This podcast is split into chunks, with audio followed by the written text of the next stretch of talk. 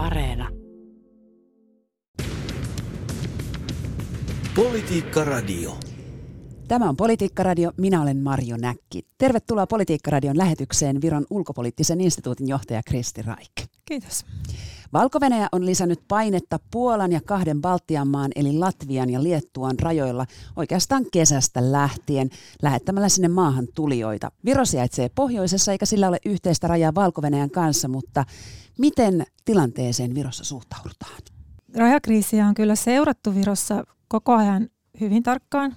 On varauduttu siihen, että mahdollisesti voisi syntyä sellainen tilanne myös Viron ja Venäjän väliselle rajalle – niin kuin tiedetään, että Venäjä on myös käyttänyt aikaisemmin Suomea ja Norjaa vastaan maahanmuuttajia, niin siihen ollaan valmistautuneita, mutta toisaalta nyt ei ole näköpiirissä, että sellaista tilannetta syntyisi, että nyt kuitenkin tässä on selvästi tällainen ö, operaatio, jota Venäjä tukee tai vähintäänkin hyväksyy. Että se olisi sitten taas ihan uusi, uusi kriisi, jos Venäjä päättäisi lähteä omilla rajoillaan niin kuin vastaavia keinoja käyttämään, mutta varmasti ne on niin kuin mahdollisia keinoja niin kuin Venäjänkin valikoimassa ja, ja Virossa esimerkiksi pidettiin ihan hiljattain ää, ylimääräinen puolustusvoimien harjoitus, jolla sitten ennen kaikkea haluttiin viestiä sitä, että Viro on varautunut tämän tyyppiseen kriisiin ja, ja siinä yhteydessä – pystytettiin rajalle esteitä yhteistyössä sitten puolustusvoimien ja poliisi- ja rajavartiolaitoksen kanssa. Käytiin läpi niitä skenaarioita ja varautumiskeinoja. Ne arviot oli, oli sillä tavalla tyytyväisiä Virossa, että koetaan, että, että se oma niin kuin valmiuden tila on hyvä, mutta toisaalta ei ole mitään syytä paniikkiin tällä hetkellä, että ei, ei nyt odoteta, että mitään niin kuin vastaavaa kriisiä syntyisi Viron rajoilla. Viro järjesti tuon kertausharjoituksen viime kuussa ja tähän osallistui vajaat 1700 reserviläistä. Ja harjoituksen tarkoituksena oli vetää piikkilankaa 40 kilometrin matkalle Viron Venäjän vastaisella rajalle. Okkas 2021 harjoitukseen osallistui pioneeria tiedustelukomppanioita. Eli sinne vedettiin tällaista niin sanottua NATO-lankaa. Joo, no sitä on jonkun verran Virossa julkisuudessa sitten pohdiskeltu, että mitä hyötyä sellaisesta rautalangasta nyt on tai ei ole. Ja, ja tietysti sen tarkoitus ei ole pysäyttää rajan ylittäjä, jos joku haluaa laittomasti rajan yli tulla, niin pääsee kyllä sitten löytää keinon myös huolimatta niistä esteistä. Ö, mutta tärkeämpää tässä niin kuin oli se, että ylipäätään niin kuin se lanka nyt on sellainen yksi ja kaikkein näkyvin ikään kuin palanen tässä koko harjoituksessa, mutta tarkoitus laajemminkin oli, oli miettiä niitä eri ö, reagointitapoja ja keinoja, että miten, jos Viro joutuisi vastaavaan tilanteeseen kuin Liettua ja Latvia, että miten, miten sitten toimittaisiin.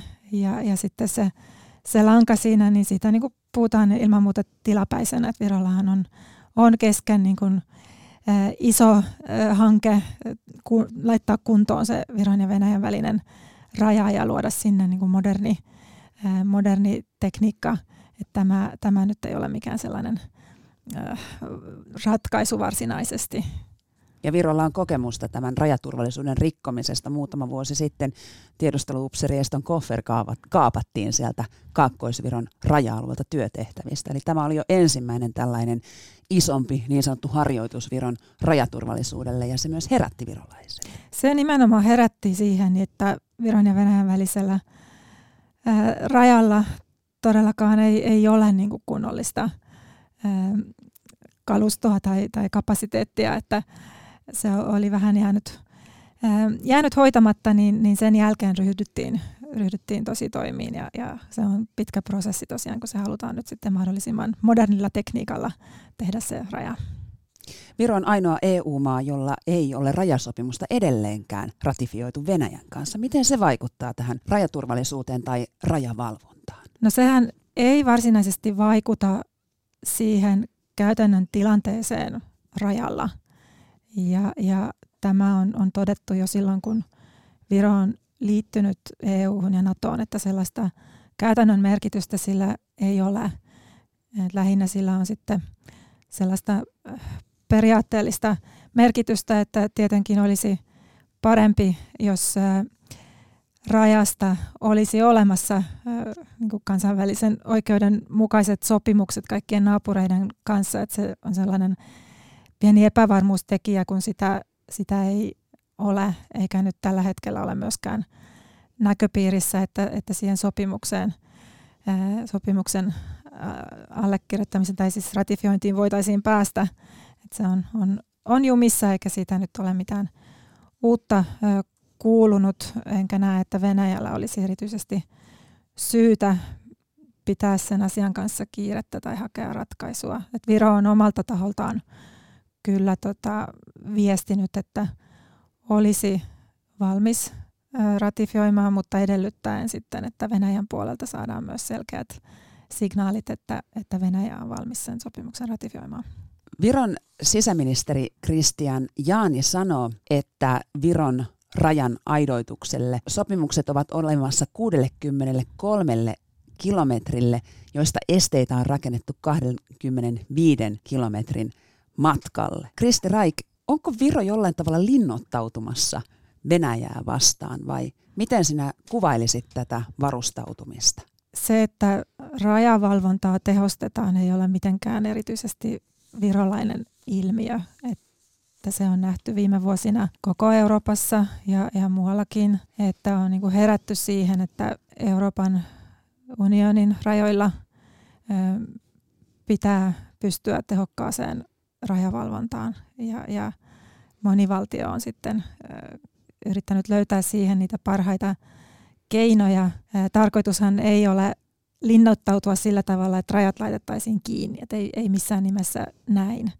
Että edelleen halutaan tietenkin, että on ihmisillä mahdollisuus ylittää raja ja, ja kauppatavara kulkee, mutta valtiot haluavat niin turvata sen, että niillä on, on mahdollisuus kontrolloida ja, ja tarvittaessa sitten myös rajoittaa sitä rajan yli liikkumista. Ja se on niin kuin globaalissa kontekstissa hyvin niin kuin mielenkiintoinen kehityssuunta. Mä näen sen osana sitä isompaa muutosta, että ollaan siirrytty niin sanotusti strategisen kilpailun aikakauteen. Se on nyt termi, jota, jota Suomessa käytetään, on suurvaltojen välinen kiristyvä kilpailu – jännitteet on kasvanut, puhutaan voimapolitiikan paluusta, mutta myös siitä, että valtiot käyttävät hyvin erilaisia vaikuttamiskeinoja vastustajiaan tai kilpailijoitaan vastaan. Ja tämä on tuonut mukanaan sen, että ikään kuin sellainen niin kuin länsimainen ajattelu avoimuudesta ja avoimesta yhteiskunnasta ja avoimesta taloudesta – on aika merkittävästi muuttunut tässä aika lyhyen ajan sisällä.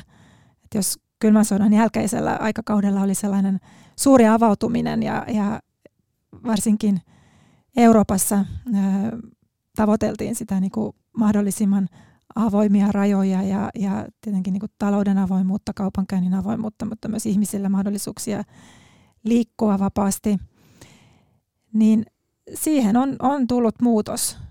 Ja se näkyy niin kuin eri elämän osa-alueilla, että, että halutaan tehostaa rajavalvontaa, mietitään mitä muutoksia tarvitaan mahdollisesti vaikka kauppapolitiikassa ja talouspolitiikassa, jotta sitten voidaan niin kuin suojautua niitä eri vaikuttamiskeinoja vastaan, mitä mahdollisesti meidän kilpailijat haluaa meitä vastaan käyttää. Että on se sitten laiton maahanmuutto tai, tai ä, taloudellisten investointien kautta poliittisen vaikutusvallan hakeminen – että siinä mielessä niin ollaan nyt tilanteessa, missä Eurooppa paljon enemmän niin katsoo sisäänpäin ja miettii, miten voi puolustautua niitä eri tai suojautua eri uhkakuvia vastaan. Että se on osa tätä niin globaalia muutosta, missä nyt sitten varsinkin suurvaltojen välit on, on jännitteisiä ja Eurooppa vähän hakee siinä sitä omaa omaa paikkaansa ja, ja miettii niitä omia haavoittuvuuksia, kun kuitenkin ollaan oltu hyvin avoimia ja nyt nähdään, että niistä avoimu, avoimista rajoista ja, ja avoimesta taloudesta niin kuin aiheutuu myös riskitekijöitä. Ja Virossa taitaa olla kuitenkin tietynlainen herkkyys myös reagoida siihen, että jos jostain jokin asia uhkaa, ja usein se nyt näyttää tulevan idästä, niin siinä on nopeampi ymmärrys ehkä siihen, että tämä on uhkaava tilanne kuin ehkä sitten syvemmällä Keski-Euroopassa.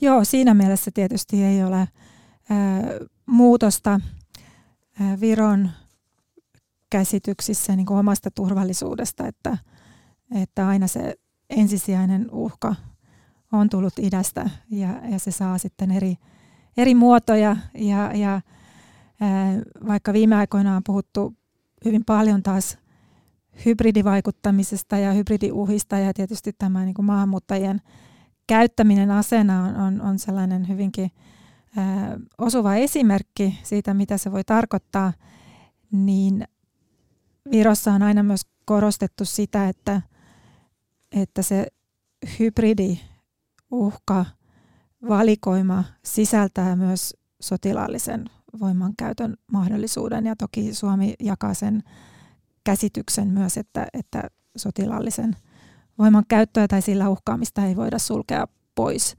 Eli, eli se, että kiinnitetään enemmän huomiota ei-sotilaallisiin uhkiin ja hybridiuhkiin, ei tarkoita sitä, että, että se niin kuin perinteinen puolustus olisi jotenkin vähemmän relevanttia, vaan, vaan se niin kuin uhkien valikoima vaan on laajentunut. Viro on valmistelemassa turvallisuusstrategiaansa. Minkälaisia huomioita se ottaa esiin tässä ajattelussaan, kun se valmistautuu tuleviin uhkiin? No nyt on vielä aikaista sanoa, minkälainen se uusi turvallisuusstrategiapaperi tulee olemaan. Sen valmistelu on aloitettu Virossa. Tarkoitus on sitten tietenkin arvioida nyt uudelleen, mikä on tällä hetkellä turvallisuusympäristö, onko siinä tapahtunut jotain olennaisia muutoksia. Et sinänsä niin kuin Viron turvallisuusstrategiset valinnat eivät varmasti miksikään muutu. Et ne valinnat on tehty silloin 90-luvulla Viron uudelleen itsenäistymisen jälkeen ja se, se perusvalinta, että halutaan kuulua mahdollisimman tiiviisti länteen – ja siinä tietenkin sitten jäsenyys eu ja Natossa on se kaikkein keskeisin, keskeisin tekijä.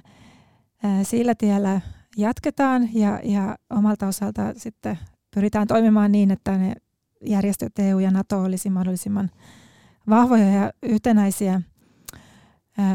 Mutta tietenkin Virossa myös sitten paljon pohditaan sitä globaalin toimintaympäristön muutosta, että mitä se mitä se merkitsee, että vaikka ne omat uhkakuvat niin kuin suurin piirtein säilyy samana ja ne ratkaisutkin periaatteessa säilyy samoina, niin välillä voi tuntua, että se, se tie, mikä on niin kuin joskus valittu ja se on hyväksi todettu, niin se ei ehkä ole samalla tavalla niin selkeä. Se välillä vähän hämärtyy ja tuntuu, että se ehkä hajoaa jalkojen alta ja on erilaisia uusia uhkia ja, ja huolia muun muassa lännen yhtenäisyydestä ja, ja Ähm, siitä, miten, miten tota, läntiset järjestöt sitten sopeutuu siihen, että Kiina on niin nopeasti noussut ja, ja se on nyt Kiinan ja Yhdysvaltojen välinen vastakkainasettelu, joka niin kuin hallitsee maailman politiikkaa ja, ja hallitsee Yhdysvaltojen ää, ulkopolitiikkaa. Ää, niin se on yksi tekijä, mitä sitten joudutaan pohtimaan, että toistaiseksi ei ole mitään merkkejä siitä, että Yhdysvallat vähentäisi sitoutumistaan Euroopan turvallisuuteen. Ja, ja Trumpin kaudella oli niin paljon epävarmuutta ja huolta ilmassa siitä, että miten transatlanttisten suhteiden käy, mutta Baltiassa ja Puolassa aina muistutetaan, että oikeastaan sillä alueella Yhdysvaltojen läsnäolo jopa vahvistui Trumpin aikakaudella, mutta toki, toki niin kuin tunnistetaan hyvin myös se epävarmuus, mitä Trumpin politiikka aiheutti ja, ja varsinkin, varsinkin NATOa koskien, että voisiko Yhdysvaltojen suhtautumisessa NATOon tapahtua joku iso muutos. No ei varmasti Bidenin johdolla, Ähm, mutta sekin on, on epävarmuustekijä, että mitä sitten tapahtuu Yhdysvalloissa Bidenin jälkeen. Että kaikki, kaikki nämä tekijät on, on, on niitä ikään kuin muuttuvan turvallisuusympäristön osia, joista niin kuin käydään vaikeita keskusteluja ja, ja ne on niin kuin jollain tavalla pystyttävä ottamaan huomioon, mutta siinä on niin kuin paljon sellaista epävarmuutta, että Viron, Viron näkökulmasta se niin kuin oma turvallisuustilanne on, on EU- ja NATOon liittymisen jälkeen ollut poikkeuksellisen hyvä ja niin kuin haluttaisiin pitää se sellaisena ja niin kuin pitää ne järjestöt elinvoimaisina, mutta nähdään, että, että siinä on, on monia haasteita. Politiikka Radio. Politiikka-radion studiossa on vieraana Viron ulkopoliittisen instituutin johtaja Kristi Raik. Minä olen Marjo Näkki. Valko-Venäjä on lähettänyt maahantulijoita Puolan, Liettuan ja Latvian rajoille. Onko tämä kriisi jollain tavalla sysännyt kolmea Baltian maata enemmän yhteen? Joo, näin voi sanoa. Baltian maiden keskinäisissä suhteissa viime vuosikymmeninä on ollut kilpailua jonkin verran ja, ja se on välillä tuntunut haittaavankin yhteistyötä, mutta viime vuosina on huomattu se, että silloin kun ollaan vakavassa kriisitilanteessa, niin sitä kykyä yhteistyöhön kuitenkin löytyy hyvin. Se nähtiin koronakriisissä silloin, kun se virus lähti leviämään viime vuoden keväällä, niin oli paljon jännitteitä Euroopan maiden välillä ja tiedetään myös Viron ja Suomen välillä, mutta Baltian mailla keskenään itse asiassa silloin se koordinaatio ja yhteistoiminta sujui äh, ihan mallikkaasti. Ja, ja nyt tämän rajakriisin yhteydessä myös on haluttu korostaa sitä niin kuin Baltian maiden yhteistä kantaa. Äh, poliittisia viestejä on niin kuin esiinnytty yhdessä, presidentit ovat tavanneet ja antaneet yhteisiä julkilausumia esimerkiksi ja ihan myös konkreettista apua, että Viro nyt ei ole itse sen hybridihyökkäyksen kohteena, mutta Viro on lähettänyt apua Liettuaan ja Puolaan ja, ja sitä myös alleviivannut, että tässä nyt pitää olla solidaarisia ja siinä on tietenkin se ajatus sitten taustalla, että jos itse joskus apua tarvitaan, niin sitä myös odotetaan, että saadaan. Viro on lähettänyt Puolaan 50 sotilasta avustamaan raja-aidan rakentamisessa, vaikka Puolalla on tuolla raja-alueella hätätilallakin voimissaan. Ja toinen maa, joka on Puolaa avustanut, on Britannia. Eli Puola ottaa asenteistaan huolimatta vastaan ainakin jonkinlaista apua toisilta Naton jäsenmailta. Joo, Puola on, on halunnut korostaa sitä omaa kykyään niin kuin hallita tätä kriisiä ja, ja valvoa rajansa, mutta tosiaan jonkin verran on apua ottanut vastaan. Ja, ja Puolan toiminta on tietenkin ympäri Eurooppaa niin jotain kysymyksiä herättänyt, on, on peräänkuulutettu vähän suurempaa avoimuutta puolalaisilta.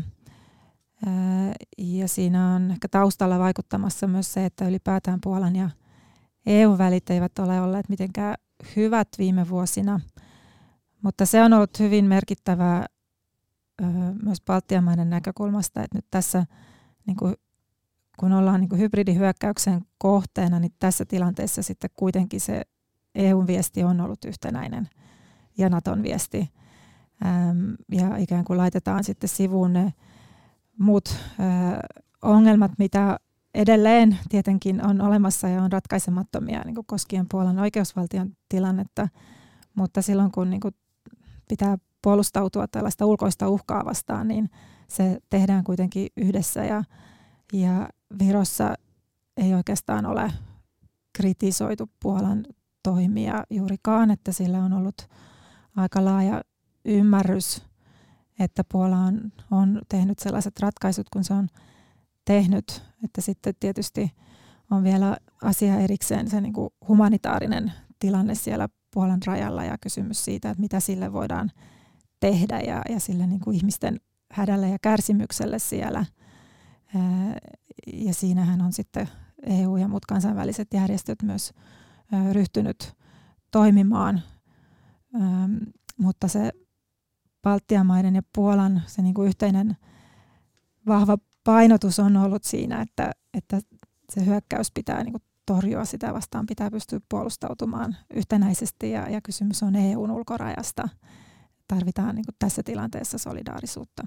Kuinka vaikea kysymys Puolan oikeusvaltioperiaatteiden rikkominen ja tällainen tietty EUn halveksunta on Baltian maille siitä näkökulmasta, että Puolan ja Liettuan välillä on se kuuluisa Suvalkin käytävä, jonka Venäjä voi mahdollisesti sulkea ja samalla eristää Baltia muusta Euroopasta ja seuraavasta NATO-maasta eli Puolasta. Joo, Puola on tietysti hyvin keskeinen liittolainen Baltian maille. Ja se vaikuttaa myös siihen, että Baltian maissa ei juurikaan haluta oikeastaan sanoa mitään Puolan oikeusvaltiotilanteesta. Sitä aihetta mielellään vältetään. Ei tarkoita sitä, että kiellettäisiin ne ongelmat, mutta niin turvallisuusyhteistyö Puolan kanssa on vaan niin kerta kaikkiaan korvaamattoman tärkeää, että se, se on sitten se vahva painopiste. Mutta se on niin kuin ylipäätään hyvin vaikea kysymys, että mitä, mitä on niin kuin tapahtumassa ää, ei pelkästään EU, vaan myös transatlanttisen yhteisön yhteiselle arvopohjalle. Et se, on, se on asia, mitä ehkä poliitikot eivät halua spekuloida, mutta kun katsotaan ää, nyt taas tuoreimpia ää, demokratian tilannetta seuraavien järjestöjen raportteja. Ruotsissa sijaitseva International IDEA julkaisi juuri hiljattain uuden raporttinsa ja Freedom House tekee vuosittaisia raporttejaan.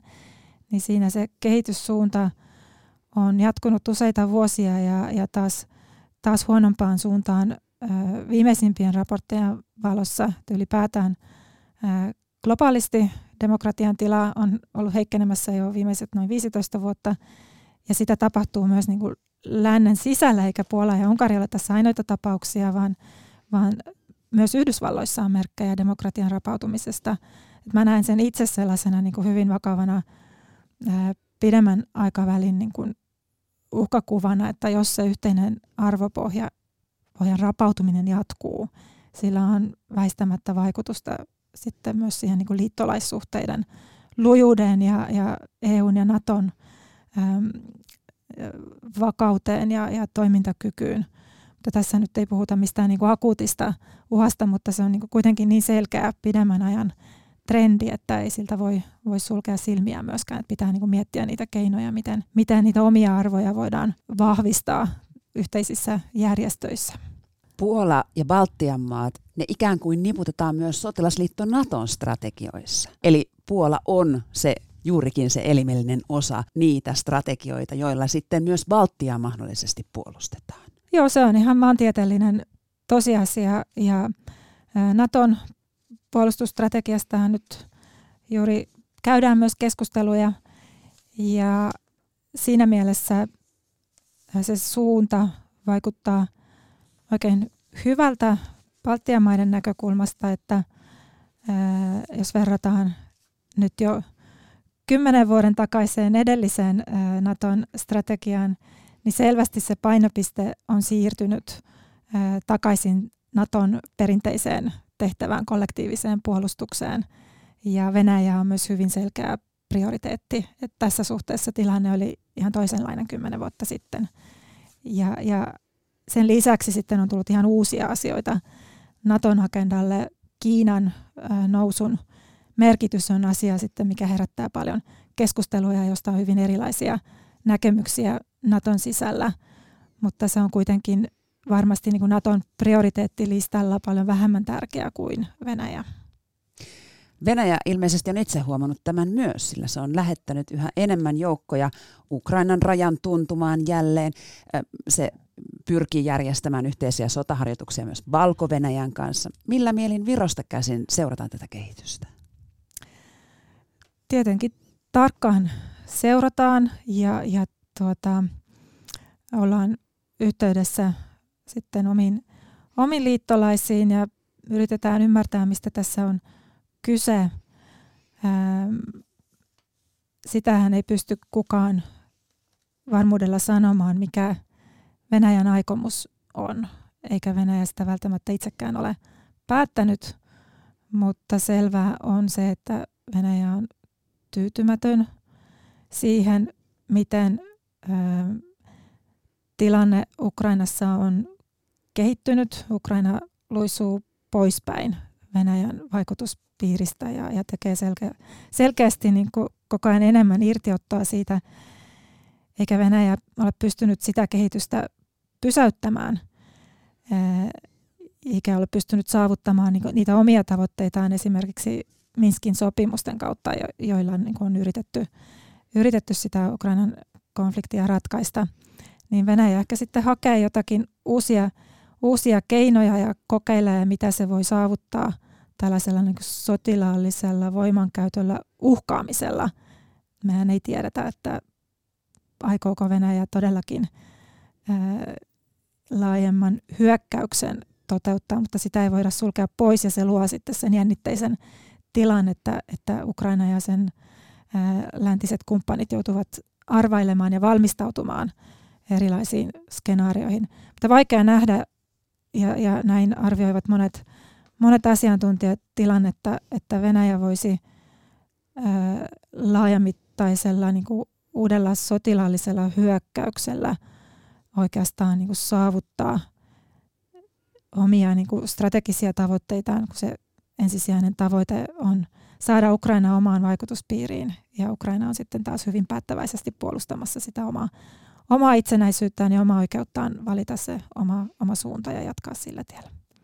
Viro on perinteisesti ollut aktiivinen itäisen kumppanuuden hankkeissa ja myös tukenut tätä itälaajenemista, erilaisten kansainvälisten järjestöjen itälaajenemista. Mikä on sellainen ilmapiiri Virossa, Viron päättäjien joukossa siitä, että, että näitä monia pyrkijöitä on esimerkiksi NATOon ja EU-hun. Ukraina on yksi näistä suurimmista, Georgia on toinen.